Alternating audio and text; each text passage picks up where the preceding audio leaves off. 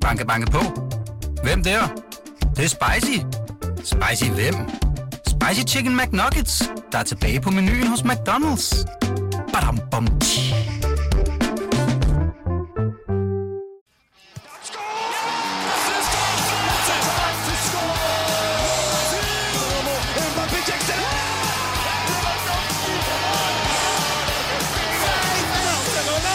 Velkommen til BT's podcast VM-vinduet. Jamen, velkommen til VM's femte dag og til vores lille podcast, der hedder VM-vinduet. Jeg hedder Jonas Ryfeldt, og det her det er min medvært, Christian Nygaard. Godmorgen. Og selvom det jo kun blev til 0-0 mod Tunisien, så stopper det os ikke i at se frem mod kamp mod Frankrig, som formentlig bliver endnu sværere. Det får vi brug for hjælp til, og derfor har vi også endnu en gang inviteret en fodboldgæst og en kendt fodboldfan i studiet her. Jamen den første, det er Deekay Hayk, musiker med en lang perlerække af hits. Bag dig en stor passion for spillet med den lille runde. Ja, for søren da. Ja, det skal jeg love. Altså, jeg sidder og ser alle de landskampe, jeg kan komme til at se her. Og ellers så er det FCK, det må jeg jo indrømme. Jeg er stor fan af FCK. Og så passer det jo ganske godt, at fodboldgæsten herover, det er dig, Michael Mio. Det er altså næsten 300 kampe for FCK og en enkelt landskamp også på CV'et. Ja. Kan du selv huske den lille optræden der? Ja, det kan jeg godt, og det var ikke engang en hel landskamp, fordi jeg tror, jeg blev skadet sidst i første halvleg eller sådan noget. Så jeg var ude resten af den tur der. Vi var i USA. Ja. Hvordan var oplevelsen ellers? Ja, det ved jeg ikke. Altså, jeg var kommet for at spille fodbold, det blev der så ikke så meget af, men til gengæld var Stig Tøfting meget godt tilfreds med, at jeg blev skadet, og jeg var ude i lang tid. Jeg fik en ret stor flænge under det ene knæ og blev syet både indvendigt og udvendigt, ikke? Så jeg var ude ret lang tid. Ikke? Så det blev kun... Ja, altså både og, ikke? Altså debut på landshold, det var officiel landskamp, fordi jeg tror faktisk, det var en af de første, vi spillede med USA, så det var en officiel landskamp. Og så får man jo en landskampsnål, som man godt kan være stolt af. Får man også lov til at beholde trøjen? Ja, det har for. Nu kan jeg se, der hænger en derovre, som er man til den, som jeg har derhjemme. Altså, nu er jeg ikke ham, som har samlet allermest på de trøjer, som jeg har spillet i eller har fået, ikke? Men jeg har trods alt stadig landskampstrøjen. Mio, du har jo helt klart et niveau til at være med deroppe omkring. Var du også på en eller anden liste, der hed, var du også i spil lidt til noget 92, eller var det først i årene efter, du synes, du fandt sådan dit bedste niveau? Ej, jeg vil sige, at jeg har altid været bevidst om mit beskedne talent, ikke? Men altså det der 92-hold, der, hvis vi kigger lidt på det, det var et giftigt hold, ikke? Men det er klart, at havde jeg lykkedes derovre, jeg startede jo inden, og så havde det måske været en anden situation, hvis jeg havde spillet begge kampe derovre. Vi spillede også en kamp mod Ecuador. Ja, du spillede også i Frankrig der, ikke? Altså, du var jo... Ja, og det var under Richard Møller, ikke? Som, ja. Han var jo nede og kigge flere gange. Vi var jo 4 danskere i Lille på det tidspunkt, ikke? Så, ja. Og vi var alle 4 måske lidt i spil, ikke? Men det er jo altid en større pulje, men vis og vis, ikke? Vis og vis. Hvad med dig, Kjeld? Altså, eller, nu har vi jo nærmest 2 KB'er i studiet her, ikke? Altså, jeg går ud fra, at I kender hinanden. Ja da, for søren. Men hvordan endte du som FCK-fan? Jeg var KB'er. Jeg var KB'er fra jeg var 7 år, og stadigvæk medlem af KB, og nyder at komme derud til nogle hyggelige sammenkomster. Men så er det klart, på det der tidspunkt, hvor vi skal slutte sammen med 1903, jeg skal indrømme, jeg var imod det til at starte med. Rigtig imod det, fordi KB var KB, og det var noget helt særligt for mig. Så blev jeg af min gode ven, Harald Nielsen, som jeg spillede indendørs fodbold med, der blev jeg sådan lige trukket til side på et tidspunkt, og så sagde jeg, nu skal du høre. KB er simpelthen nødt til at komme med i den der alliance, fordi KB har ikke pengene, og det kan blive en katastrofe for KB. Okay. Så var jeg klar over alvoret, og så stemte jeg for næste gang. Det gjorde de fleste andre også. Hvordan? Så det blev til FCK. Og så kom, og du var jo så en del af 90'erne FCK. Altså, hvordan husker du Michael Mio på banen? Ah, men jeg husker ham til, han var en fighter. I den grad. Ja. Han sidder og rødmer mig herovre. Ja, det er jo rigtigt nok. Altså, det er jo ikke mig, der har hvad hedder sådan noget, de skal op med alt det lækre offensivt spil, men altså, som ung spiller, og også, nu er jeg jo ikke KB'er. Altså, det er ikke... Det havde jeg ikke noget mod at være, men jeg er jo først kommet til KB som professionel i overbygningen FC København. Ikke? Mm. Jeg kommer jo fra Albertslund og spillede så i Frem, og det var Frem, hvor jeg så røg til Frankrig, ikke? Hvorfor så kom hjem til til FC København. Og jeg har da været stolt af både at være FCK-dreng, mand, og også at være en del af KB, som jo er dem, der har lært os alle sammen at spille fodbold, ikke? Hvis man skal citere Niels Christian Holmstrøm. Og det kan man vel sagtens, nu hvor vi er i gang med podcasten her. Det er også kontinentets ældste klub. Ja, det er rigtigt. Lige præcis. Nu skal jeg lige se her. Hvad har vi her? Undskyld, det her, jeg skal bare lige finde rundt i det her. Men Mio, du har været med i Legends Club i FC København, og samtidig så var der ikke så meget landshold i din karriere. Hvordan var det? Hvordan har du fulgt landsholdet? Har det gjort noget ved det, at du ikke har fået vej derind? Nej, så er jeg jo bare ham, der har spillet sammen med rigtig mange landsholdsspillere. nej, altså jeg er ikke hverken skuffet eller overrasket over. Altså, på det tidspunkt der var mange gode spillere, altså, så der var jo mange, og det er der jo også nu, så der er jo også nogen i dag, som man tænker, hvorfor spiller han ikke på landsholdet, eller, men man skal jo vælge nogen. Så altså, jeg har haft en fed karriere så i klubregi, ikke? Og jeg har været heldig at være i udlandet i 3 år og spille, altså, så jeg har ikke noget til gode, synes jeg, og jeg havde jo også min rolle i FC København, og der er jo nogen, der skal gøre de andre gode, ikke? Lige præcis. Hvad vil dig, Kjell? Hvordan, hvis du beskriver din egen fodboldkarriere, hvordan? Den var ikke så lang, fordi jeg spillede som 7-8-årig ude i KB. Men så kom håndbolden for mit vedkommende, og jeg blev håndboldmålmand, og havde faktisk en rigtig pæn karriere som håndboldmålmand, hvor jeg stod til, at jeg skulle på Sneklots A-hold, efter at have stået på første yngling i lang tid. Og så kom jo altså DM i pigtråd, hvor jeg gik hen og vandt det her fantastiske Danmarksmesterskab, og så var jeg nødt til at vælge. Jeg kunne godt se, der er ikke tid til både håndbold og musik.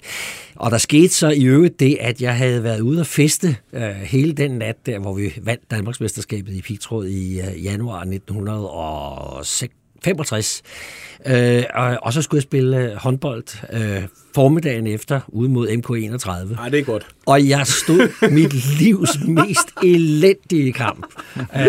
Og det var en katastrofe, og jeg gik direkte hen til træneren og sagde, ved du hvad, jeg stopper. Og han skældte mig ud. Han skældte mig ud og sagde, hold nu kæft, jeg ved, du spillede af helvede til i dag, men du kommer igen, hold nu op. Nej, det gør jeg ikke, fordi nu er det musikken.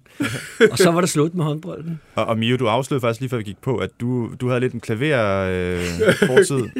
Ja, jeg sluttede på en falsk note, eller hvad sådan noget. Der var mange ting i spil for mig. Min far, han var meget ambitiøs på min vej. Det var ikke mit ønske at spille på et instrument, men jeg tror, jeg røg den rigtige vej, uden at vide det. Kan du spille?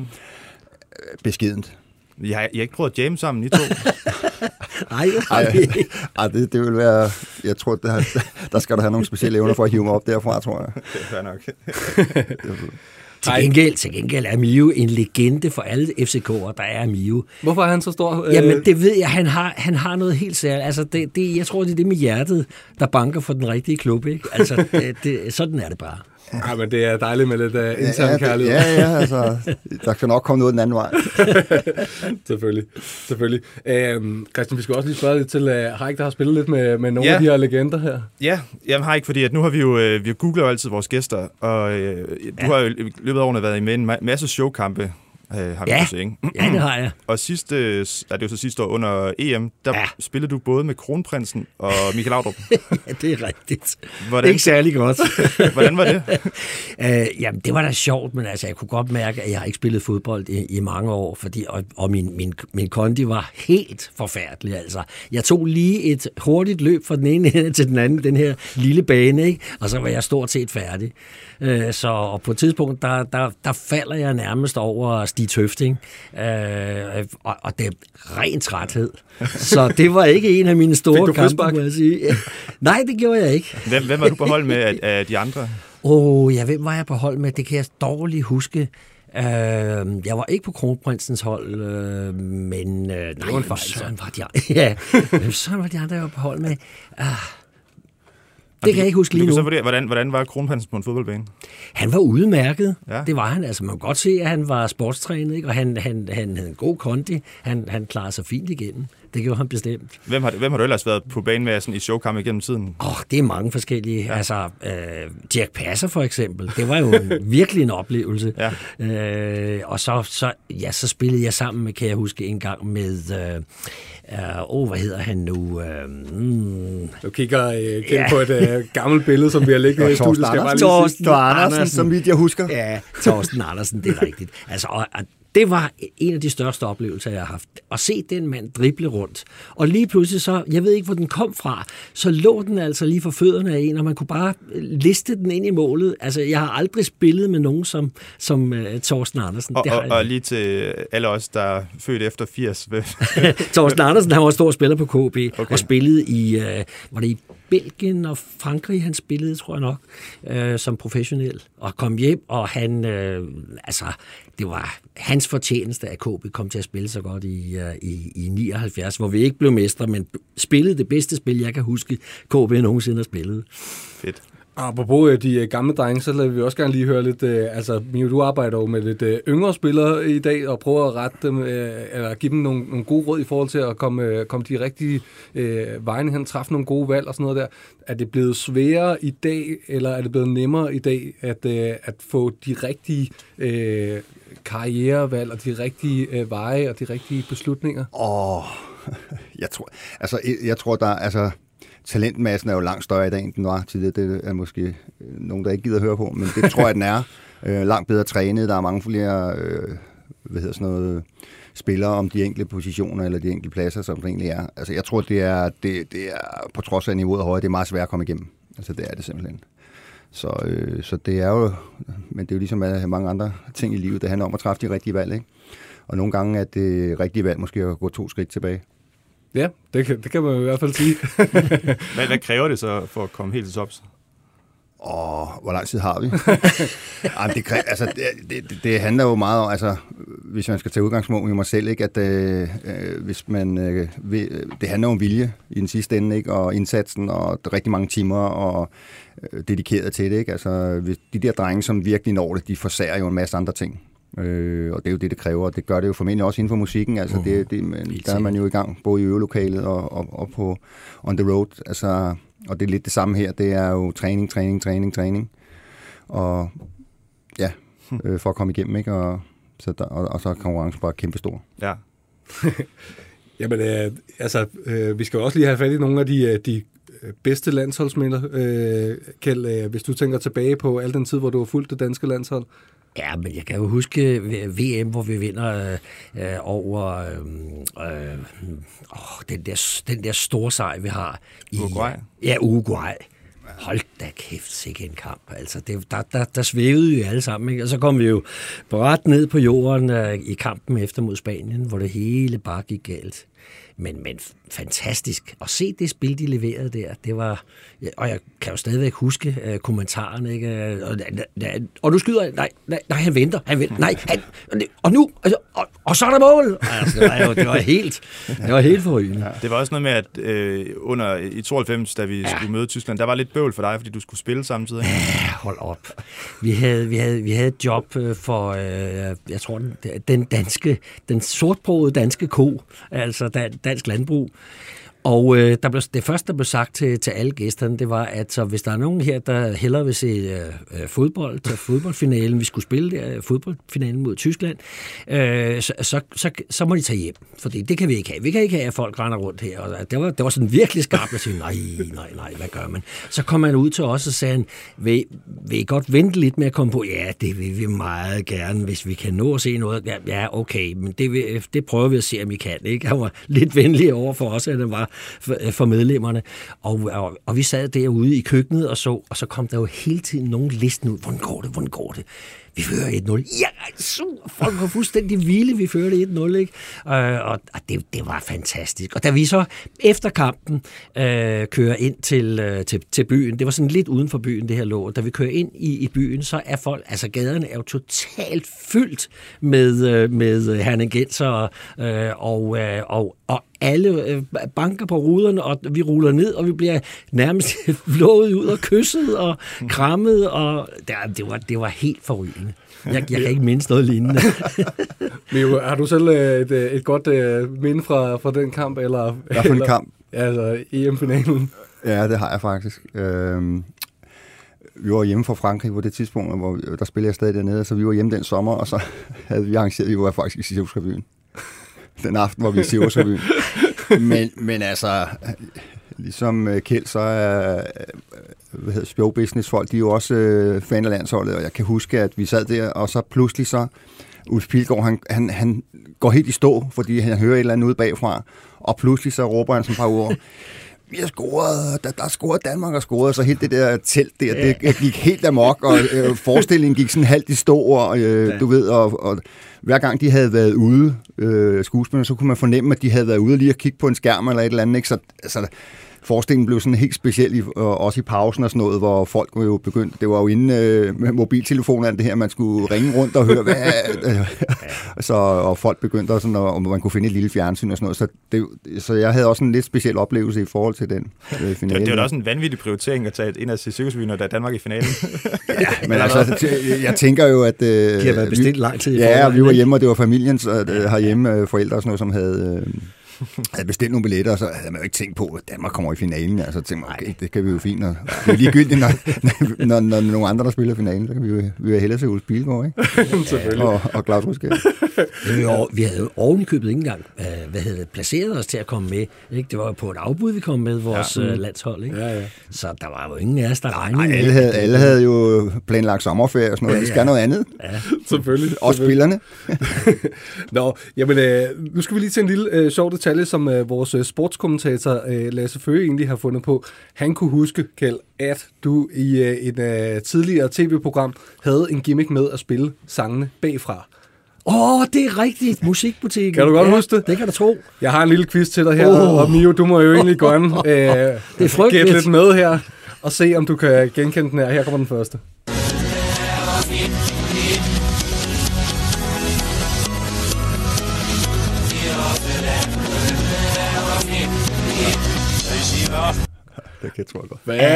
Altså, jeg gætter på, vi er røde, vi er hvide. Ja, jeg gætter en for alle, alle for en. Lige præcis.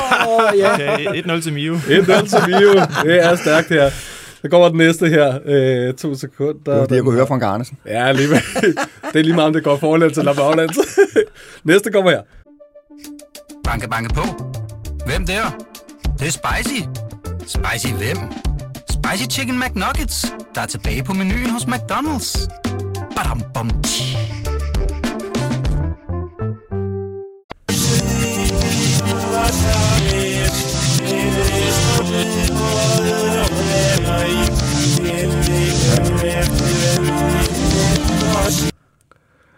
Kjeld, har vi sat dig på en for svær prøve her? Ja, det er frygteligt, det her. Det er frygteligt. Det var ikke sådan, han selv ville have spillet den. Det er jo selvfølgelig en fodboldsang. Selvfølgelig er det. Ja, vi hjælper dig lidt, selvfølgelig. Og du var tæt på før, kan jeg godt afsløre. Er det den nu? Ja, det er det. Jeg ved ikke, om det er recepten eller hvad. Jo, det er Frank Arden, der synger. Hvad han synger der? Cellulimoxidøj, når han ser en rød-hvid trøje. Var det ikke det, vi hørte bagud? Jo. Jamen, det er super stærkt, det her. Sidste. Jeg lover det. Sidste.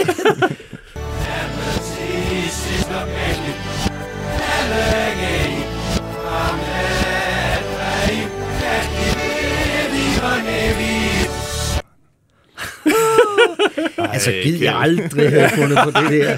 Ja. Sådan er vi mange, der tænker om i vores tidligere. Jeg kan godt huske, det var frygteligt, og deltagerne sad nogle gange og sagde, at de var vred sig. Ja, det var frygteligt. Tænk, jeg udsatte dem for det, og nu bliver jeg selv udsat. Er der et bud? Nej, jeg kan den heller ikke. Det lyder bare for mig som Lars Lilholt, den helt almindeligt. Ja, det er også bare muligt. Jeg ved det ikke. Nej, det er selvfølgelig Big Boys. Big Boys in Red and White. No, det er Danmark, det er fodbold, det er sang. Ja, selvfølgelig. En god sang, vil jeg jo våge at påstå. Nu skal vi videre tale om... Der er ikke mere baglæns, vel? Nej. Happy Braithwaite to you. Happy Braithwaite to you. Det var så lidt til lægterne, der lige tog over der her. Vi har jo spillet en enkelt kamp mod Tunisien. Hvad tænkte I om første opgør for Danmark her ved den her VM-slutrunde? Og jeg tænkte, det var sådan lidt, ja, det var det første opgør ved sådan en VM-runde. Altså det var lidt, jeg ved ikke om det var nervøst, men det var i hvert fald sådan lidt krampagtigt kom i gang, og det blev bedre, som kampen skrider frem, ikke? Men det, jeg synes, det mindede meget om sådan en åbningskamp, lige vundgriber ved det hele andet, og så var de jo ikke, det var ikke noget dårligt hold, jeg møder, altså vi har også set sidenhen, og store, at der er store hold, der kommer i klemme, ikke? Og den der afstand mellem de store og de små er tydeligvis blevet mindre. Ja. Er åbningskampen ikke også altid bare sværere? Jo, det er det selvfølgelig. Man skal lige... altså, havde hunden ikke skidt, så den fange harne. Man finder altid en undskyldning, ikke? Men det er sådan, man skal lige finde sig til rette og sådan noget. Og man ved jo også, at den kan få indflydelse på resten af ens turnering. Ikke? Ja. Så det er sådan hellere lidt safe måske, og så får man 1 point, og så er man stadig i spil, ikke? Hvordan sad du og så kampen, Kjell? Nervøst. Jeg tror, jeg var mere nervøs end spillerne. Og jeg må så sige bagefter, at Michael, han redder os jo faktisk. Den redning, han har, det er jo så betydningsfuldt, at vi får i det mindste 1 point, ikke? Havde vi tabt den, så havde det set sort ud, synes jeg. Og det gør det måske også alligevel. Altså ikke fordi jeg skal være sortseer, men så er det ud. Nu skal vi jo nu skal vi jo spille mod Frankrig, og hvis Frankrig i den sidste kamp ikke har noget som helst at spille for, altså, så kan vi jo risikere at komme i knib på en eller anden måde, ikke? Mm. Så jeg synes det var trist, at det skulle gå sådan. Jeg ærger mig, at Cornelius var så tæt på at score. Ja. Og jeg tror også han selv ærger sådan noget så gevaldigt, fordi havde den gået ind, så havde det set lyst og dejligt ud. Hvad har du sådan af forhåbninger og forventninger til Frankrig-kampen? Jeg håber, at vi kan gøre det samme, som vi har gjort det sidste par gange mod dem. At vi kan overraske virkelig og stadigvæk sætte en stopper for Frankrig. Altså, de fik jo desværre en forbandet god første kamp, ikke? Hvor de må sprudle af selvtillid efter de der 4-1. Men jeg håber, at vi kan gøre det ondt ved dem, og så måske være heldige, at vi får puttet en bold ind. Kunne vi vinde over dem, så ville det jo være... Det vil være en forløsning uden lige. Mio, hvad tænker du, hvordan vi skal gribe den her kamp af mod franskmændene? Ja, jeg ved ikke, hvor meget jeg skal kloge mig på, hvordan man skal gribe den anden, men jeg er enig med Kjeld, det bliver vanskeligt, ikke? Altså, vi har haft gode resultater mod dem senest, og det tager de så selvfølgelig også med ind i det her, at der ligger noget avance til gode, og... generelt er det bare et godt fransk hold. Altså, og når de rammer dagen, så tror jeg, at så kan de næsten gå hele vejen. Altså, jeg har også lidt tiltro til julemanden og hans team, at de finder en eller anden façon til at spille det her, mod det her franske hold. Det har han jo vist før. Og så kræver det selvfølgelig, at vores offensive spillere, at de bliver sat i scene, at vi får lidt flere afslutninger, får lidt mere kvalitet på det sidste tredjedel, ikke? Hvad manglede sådan sidste gang, siden at vi kom til så meget? Jeg tror bare også, det er, som jeg sagde før, at vi spiller mod et godt hold, og lige så snart vi åbner op, så kan vi se, så bliver der noget i den anden ende. Men det er jo sådan en balance imellem, hvor meget kan vi åbne op offensivt i forhold til at blotte os for meget bagland. Og så er det jo mange gange, fik man lige valgt den rigtige opstilling, og skulle man have spillet med Mathias Jensen fra start, og skulle have Cornelius, altså alle de her, ikke? Og vis. Men jeg har sådan en fin fornemmelse for, at de godt kan, også med historikken senest, at de kan godt presse det her franske hold. Og de har jo også lidt i mente, at de seneste resultater, eller de sidste kampe, der har vi været sådan på hælene mod danskerne, ikke? Mm. Så jeg tror på, at vi kan vinde den kamp, og i hvert fald få en uafgjort. Jeg tror ikke, vi taber til dem. Nu har vi jo lige det sidste nyt, det er jo, at vi desværre har mistet Thomas Delaney. Han er blevet skadet og taget hjem. Hvad betyder det for holdet, tror jeg? Ej, det synes jeg er trist, fordi Delaney har været en af dem, som har været... Du kunne altid forvente en 100% indsats for Thomas Delaney. Han kæmper jo fandme det ud af øjnene, ikke? Og at vide, at han ikke kan være med her i resten af turneringen, jeg blev så ked af det. Det gjorde jeg. Ja. Så ked af det. Hvad tænker du, Mio? Ja, det er klart, at han er jo udviklet til at være en sindssygt vigtig spiller på det her landshold. Og uden tvivl en af dem, der løber allermest i hele verden, han har sagt, ikke? Men har et sindssygt gode stats på sin løb. Han har et godt spark. Han har en sindssyg mentalitet, som hiver de andre spillere med. Men vi er også bare nødt til at erkende, at der er nogle andre dygtige spillere. Det ser vi jo også. Altså, vi har stadig en Christian Nørgaard, som kan spille ind i den position. Også med noget hårdt. Tænker du, det er ham, der skal... Fordi nu er det Mathias Jensen. Ja, men det kommer jo lidt an på, hvad han vælger, fordi Mathias Jensen laver et super godt indhop, og han er jo sindssygt god på bolden, og en god offensiv spiller, som kan man sige, orkestrere også nogle af de andre offensive. Men hvis du gerne vil spille med en balancespiller ved siden af Pierre Emil, jamen så minder Christian Nørgaard, uden at være det, mere om Delaney, både i sin fysiske tilgang til spillet, men også han har også stadigvæk en god pasningsfod og sådan noget, så en dygtig spiller, som kan spille derinde. Og hvad med de her sådan, offensive kræfter? Nu forsøgte de jo at blande nogle kort her. Vi havde Andreas Skovsen til at starte ind her. Jesper Lindstrøm kom ind. Sådan, ja. Hvem skal vi egentlig satse på her? Ja, det er et godt spørgsmål, fordi Andreas Skov har jo været fantastisk i alle de foregående kampe. Men han var jo helt lammet nærmest, synes jeg, i den her kamp. Jeg synes, jeg blev så skuffet over, at han slet ikke kunne finde ud af noget som helst. Så jeg håber, det var en enkelt svipser. Fordi vi ved jo, vi kender jo hans niveau, når han er på toppen. Så jeg håber, at det kommer han igen. Men altså... Og sådan helt fremme vil jeg egentlig også gerne lige høre jer, fordi der har vi jo også virkelig haft lidt udfordringer. Hvem skal vi egentlig spille med? Jamen, det var Dolberg, der var helt anonym til at starte med. Ja. Så kom Cornelius ind, var tæt på at score, har selvfølgelig også lavet nogle gode ting mod franskmændene tidligere. Ja. Er det ham, der skal begynde næste gang? Det så jeg gerne. Det så jeg gerne. Ja. Jeg vil også spille med Cornelius, også i forhold til de kanter, vi så kan spille med, om det er Damsgaard og Skov.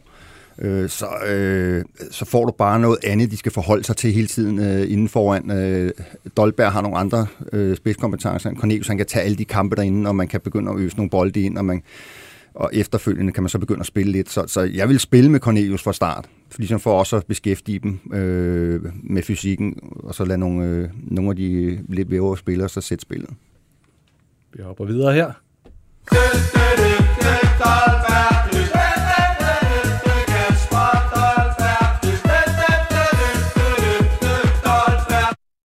Ja, altså, vi har været en lille smule inde på det, Mio, men vi har allerede fået nogle gedigne overraskelser, blandt andet Saudi-Arabien og Argentina. Vi så i går tyskerne, der taber til Japan.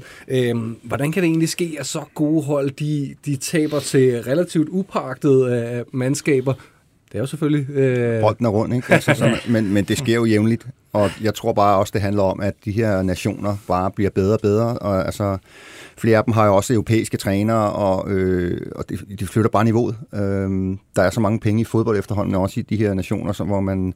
Og selvfølgelig er der også en talentmasse, at deres talentudvikling og sådan noget, og deres liga og sådan noget, bliver jo også udviklet mere og mere. Så altså, vi skal bare passe på, man skal altid kigge sig over den ene skulder, ikke? Altså, selvom man ligger forrest i feltet, så niveauet er bare højnet andre steder også, og det har vi jo selv, nu siger vi, men det er europæiske trænere, det er jo europæiske stab, som er rundt omkring i de der, både omkring landshold, men også i klubberne i de lande.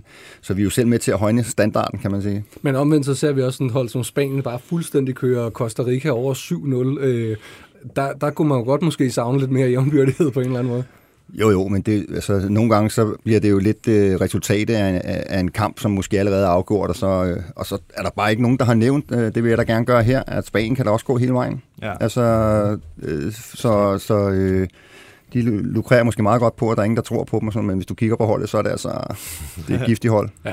Der er ikke gæld, når du har siddet og set de her første par kampe, sådan, hvem holder du ind med? Synes du, det er fedt, når de sådan små, undertippede hold vinder, eller er du ærgerlig over, at Argentina ikke præsterer? Ja, jeg var lidt skuffet over Argentina, det må jeg sige, fordi jeg synes, de spillede dårligt, og Messi laver så mange fejl. Messi, som er den her vidunderlige spiller, der aldrig laver fejl. Altså, nogle af hans afleveringer var jo elendige lige ud i luften. Altså, det blev jeg skuffet over, men selvfølgelig synes jeg, at det var meget sjovt, at de går hen og taber den der kamp. Ja, og det samme med Japan måske også. Ja. Jeg tror, at tyskerne i den grad undervurderede dem, ikke? Og det sidste mål der, hvorfor... Altså, det må han jo slet ikke få lov til at lave, hvor han er fuldt af en tysker hele vejen, og så skyder han lige pludselig, og bang, så er bolden i mål. Jamen, det er ikke rigtigt, er det Tyskland? Nu må jeg altså tage jer sammen. Hvordan sidder du og ser sådan nogle kampe, Mio, altså sådan, hvor det lige pludselig ser ud til, at de her underdogs, de kan lave et resultat? Jamen, det overrasker mig ikke, fordi at man kan nå rigtig langt med at være godt organiseret. Og det er jo det, de tidligere har været mindre gode til, de mindre nationer, ikke?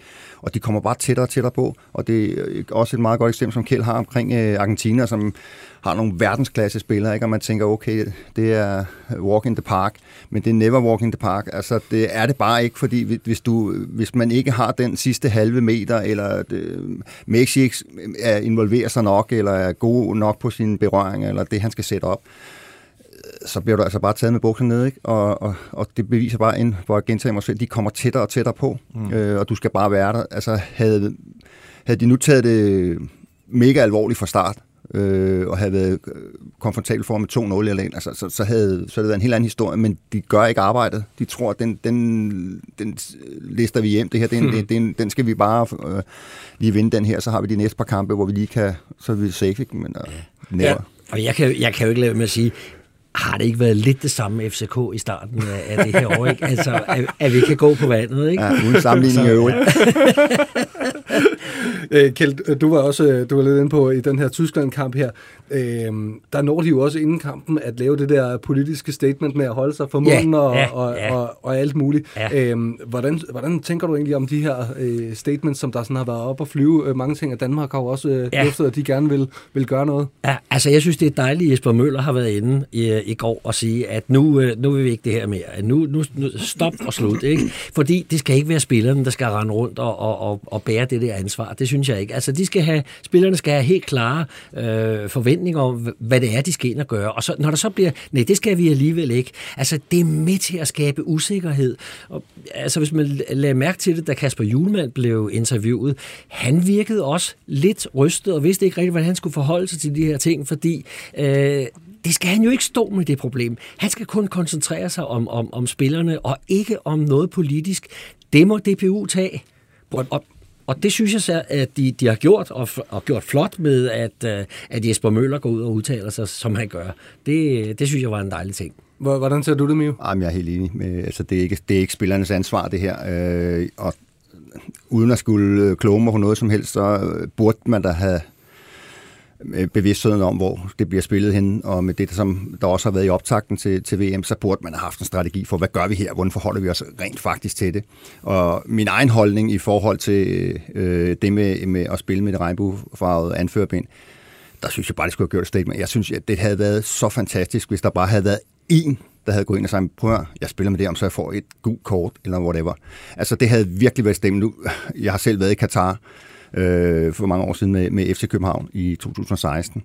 Altså, det er, nu ved jeg godt, at der er et VM, og det er rigtig venligt set udefra, men det er lidt ligesom at være et land, hvor man tænker, hvordan fanden kommer jeg ud? Altså, det omklamrer sig lidt om en, ikke? Og så ved jeg, at så kan det godt være, at man bliver påvirket af det, men jeg synes, det havde været kæmpe, hvis der bare havde været en anfører sagde, altså, jeg spiller med det her, og så tager jeg det gule kort, og så må vi se, hvad der sker. Altså.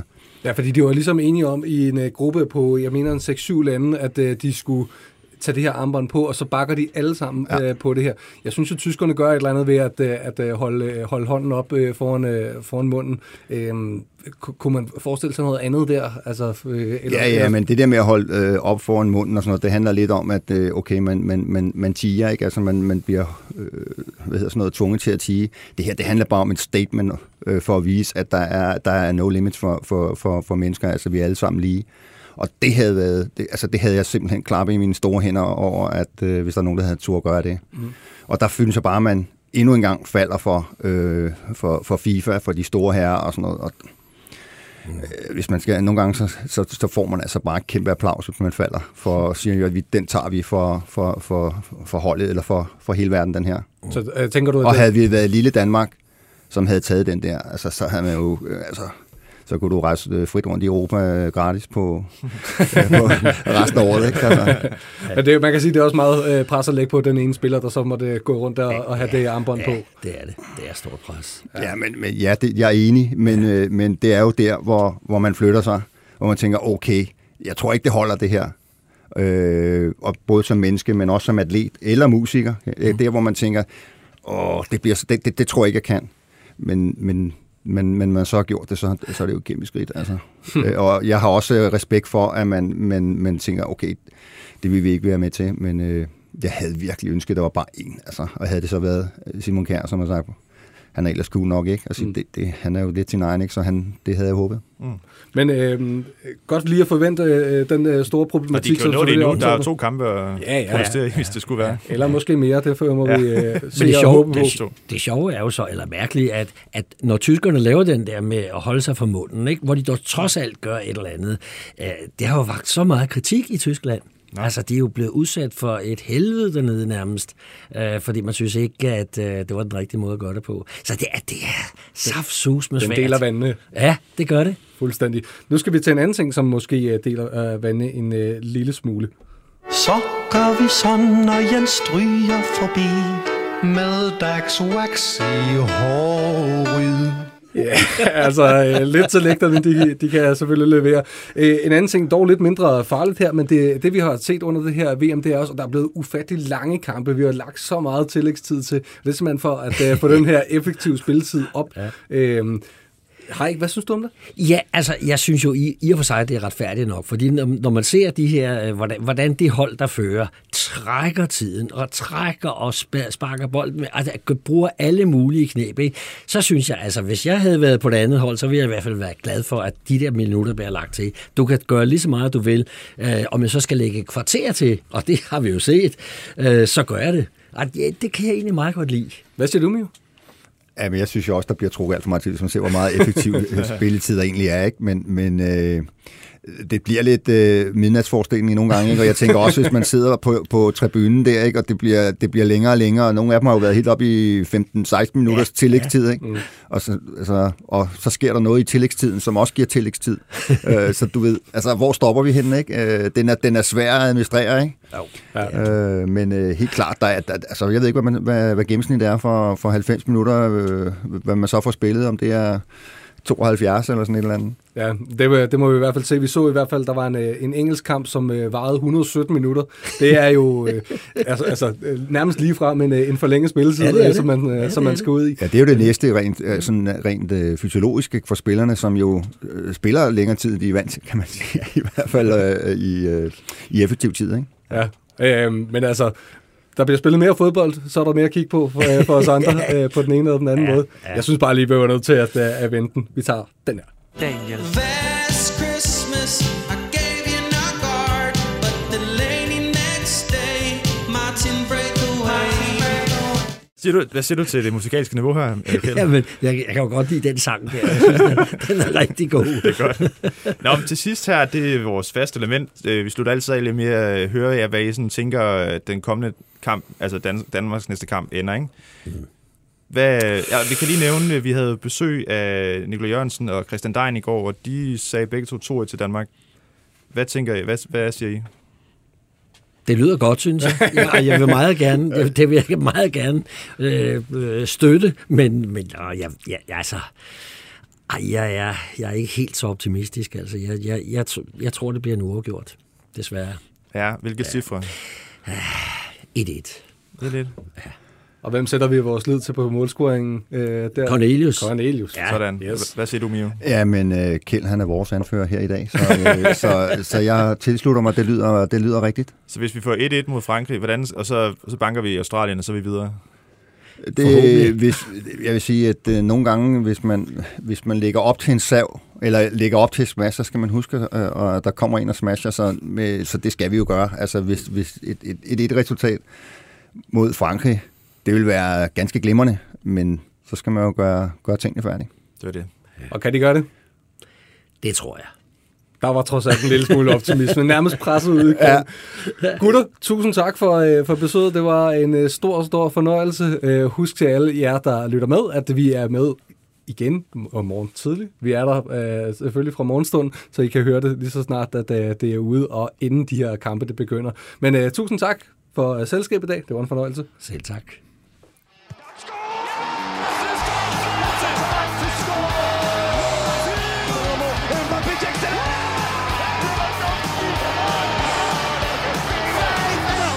Du har lyttet til VM-vinduet.